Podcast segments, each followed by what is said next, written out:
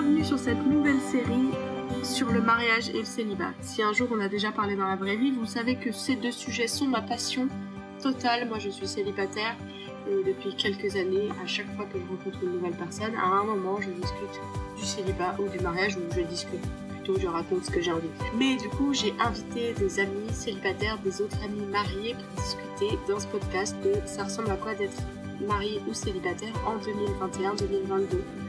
J'ai vraiment hâte de vous faire découvrir ces épisodes. Je pense que les invités disent des vérités importantes à savoir et sur le célibat et sur le mariage. Et franchement, je suis hyper fière de tout ce qu'on a partagé dans ces épisodes. J'ai hâte que vous les écoutiez. Donc 10 épisodes, 5 thèmes différents. Des célibataires, des hommes, des femmes, des couples mariés. Ça va être fun. Bons épisodes.